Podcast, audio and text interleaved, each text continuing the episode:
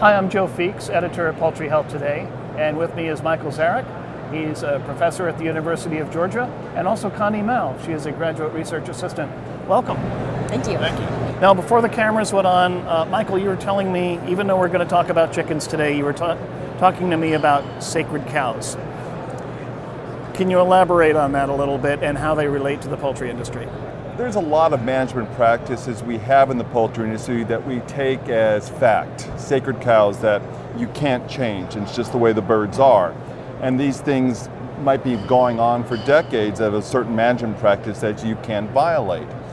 Um, the research we do a lot of times, we want to take a step back ever so often to say, is this practice necessarily something that is based in fact, or is it based in old wives' tales about how the birds react. Because, you know, a lot of these things we could be doing a better job if we actually evaluate the practice. Is there scientific data? Is it a good practice? And should we carry on with it, or, you know, in the future? Or if it was a good idea 20 years ago, is it still a good idea today? Exactly. The birds change, and therefore our management needs to change a lot of times. Absolutely. So um, you looked at water, which is a really important aspect of poultry production, and um, you're looking at putting paper under the under the drinkers. But I mean, that's not really a new concept. No, no, it isn't. What we're looking for is they've been people have been doing it for years, and you think oh, it's a good idea. Let's put the paper under the drinkers to attract the, the birds when they're young to the water. Let's get them off to a really good start. Get them on that water really quick. Get them on feed really quick, so we can have a nice healthy chick for the first week. But again, it's one of those practices, it sounds like a good idea, probably doesn't hurt anything, but does it really affect bird performance? Does it really attract the birds to the water? Do they actually drink a lot more water? Do they actually gain more weight? Those are the things we're not quite sure. So, Connie, tell me about the study. How was it set up? Um, so essentially, we held this out in farms. So we want to do field charts because we want to test it on a farm. So we tested a total of six farms for this particular study. On each farm, we had two houses, each house being a treatment. So one whole house had no paper under the drinker lines, while the other house had paper placed under every drinker line. Um, and the study took place from zero to seven days because people were claiming it improves first week performance. So from day zero, we were recording water usage essentially moments after the chicks are being placed because we have these um, new meters we're testing that can essentially pick up about uh, 20 to 5,000 milliliters per minute. Um, so with that, we were able to really see whether or not that paper actually initiates drinking activity at the beginning. Um, with that, we also collected body weights on day 017 just to test out does it actually increase body weights. And then we also supplemented with, with um, collecting first week mortality because people were also claiming that it reduced first week mortality. So, so what did you find?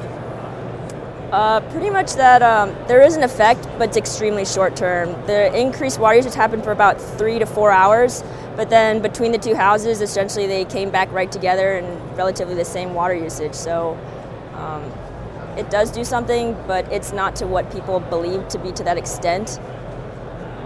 So. Were you surprised by the results?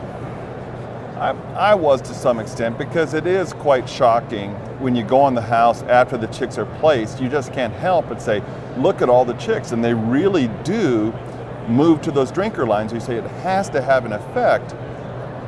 And you're saying, well, they're drinking more water, they're obviously eating more feed, we're getting them off to a better start. But when you take that step back and you look at and you go in there three hours or four hours later and you don't see a difference, then you start to question does it really have an impact? So again, we were surprised, but after looking at the data, it sort of goes, it sort of makes sense that it didn't have a big effect uh, on the performance of the bird. And all of the chicks in the study were exposed to the same lighting? Yeah. Yes. Yep. So that wasn't a factor. So what would be the takeaway messages then for uh, poultry producers? I would, there's a, a couple of messages. Number one, there's a lot that goes into chick performance. You know, getting them off to water is just one step. Having the proper brooding temperatures. You know, breeder flock age had a big effect on this. So there's a lot of factors. There's not one magic bullet. It's a multifactorial thing, and this is just one practice. Not that it's necessarily bad, but it's not going to make or break an operation. It could, you know, it doesn't hurt, but maybe that grower's time and money and effort is better spent on doing something in the house. You know, we, we didn't look at paper under the feed lines and things like that. Maybe that would be a better use of the grower's time and money. Uh, we, we know that the paper has a visual effect on, on the chicks, but because it's placed under the, the water, uh, might it also help to keep the, the litter drier just in case you've got like a, a leak in one of the lines? That's actually an interesting take. Um, I believe more so that would just be with drinker management as well as just minimum ventilation settings. Um, some of the farms they found that if they did have to have, if they were to have litter issues, it wasn't due to the paper, it was just due to those other factors that I just mentioned. Um, and one of the things, comments I heard from a grower we were talking to this about, and they brought up an interesting point. They say they put the paper under the drinkers, and one of the things they can tell if their nipples are leaking. So it's a good visual thing saying, oh, look at them. I've got a lot of drops on the paper.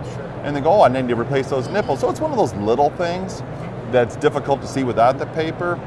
But, you know, other than that, it's, it's hard to see a huge benefit.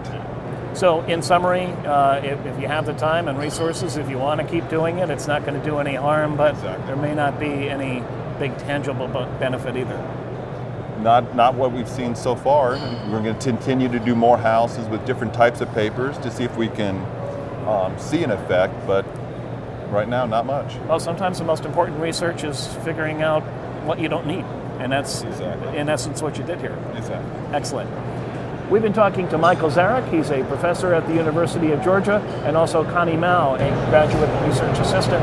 Thanks so much for joining us. Thank Our you. Pleasure.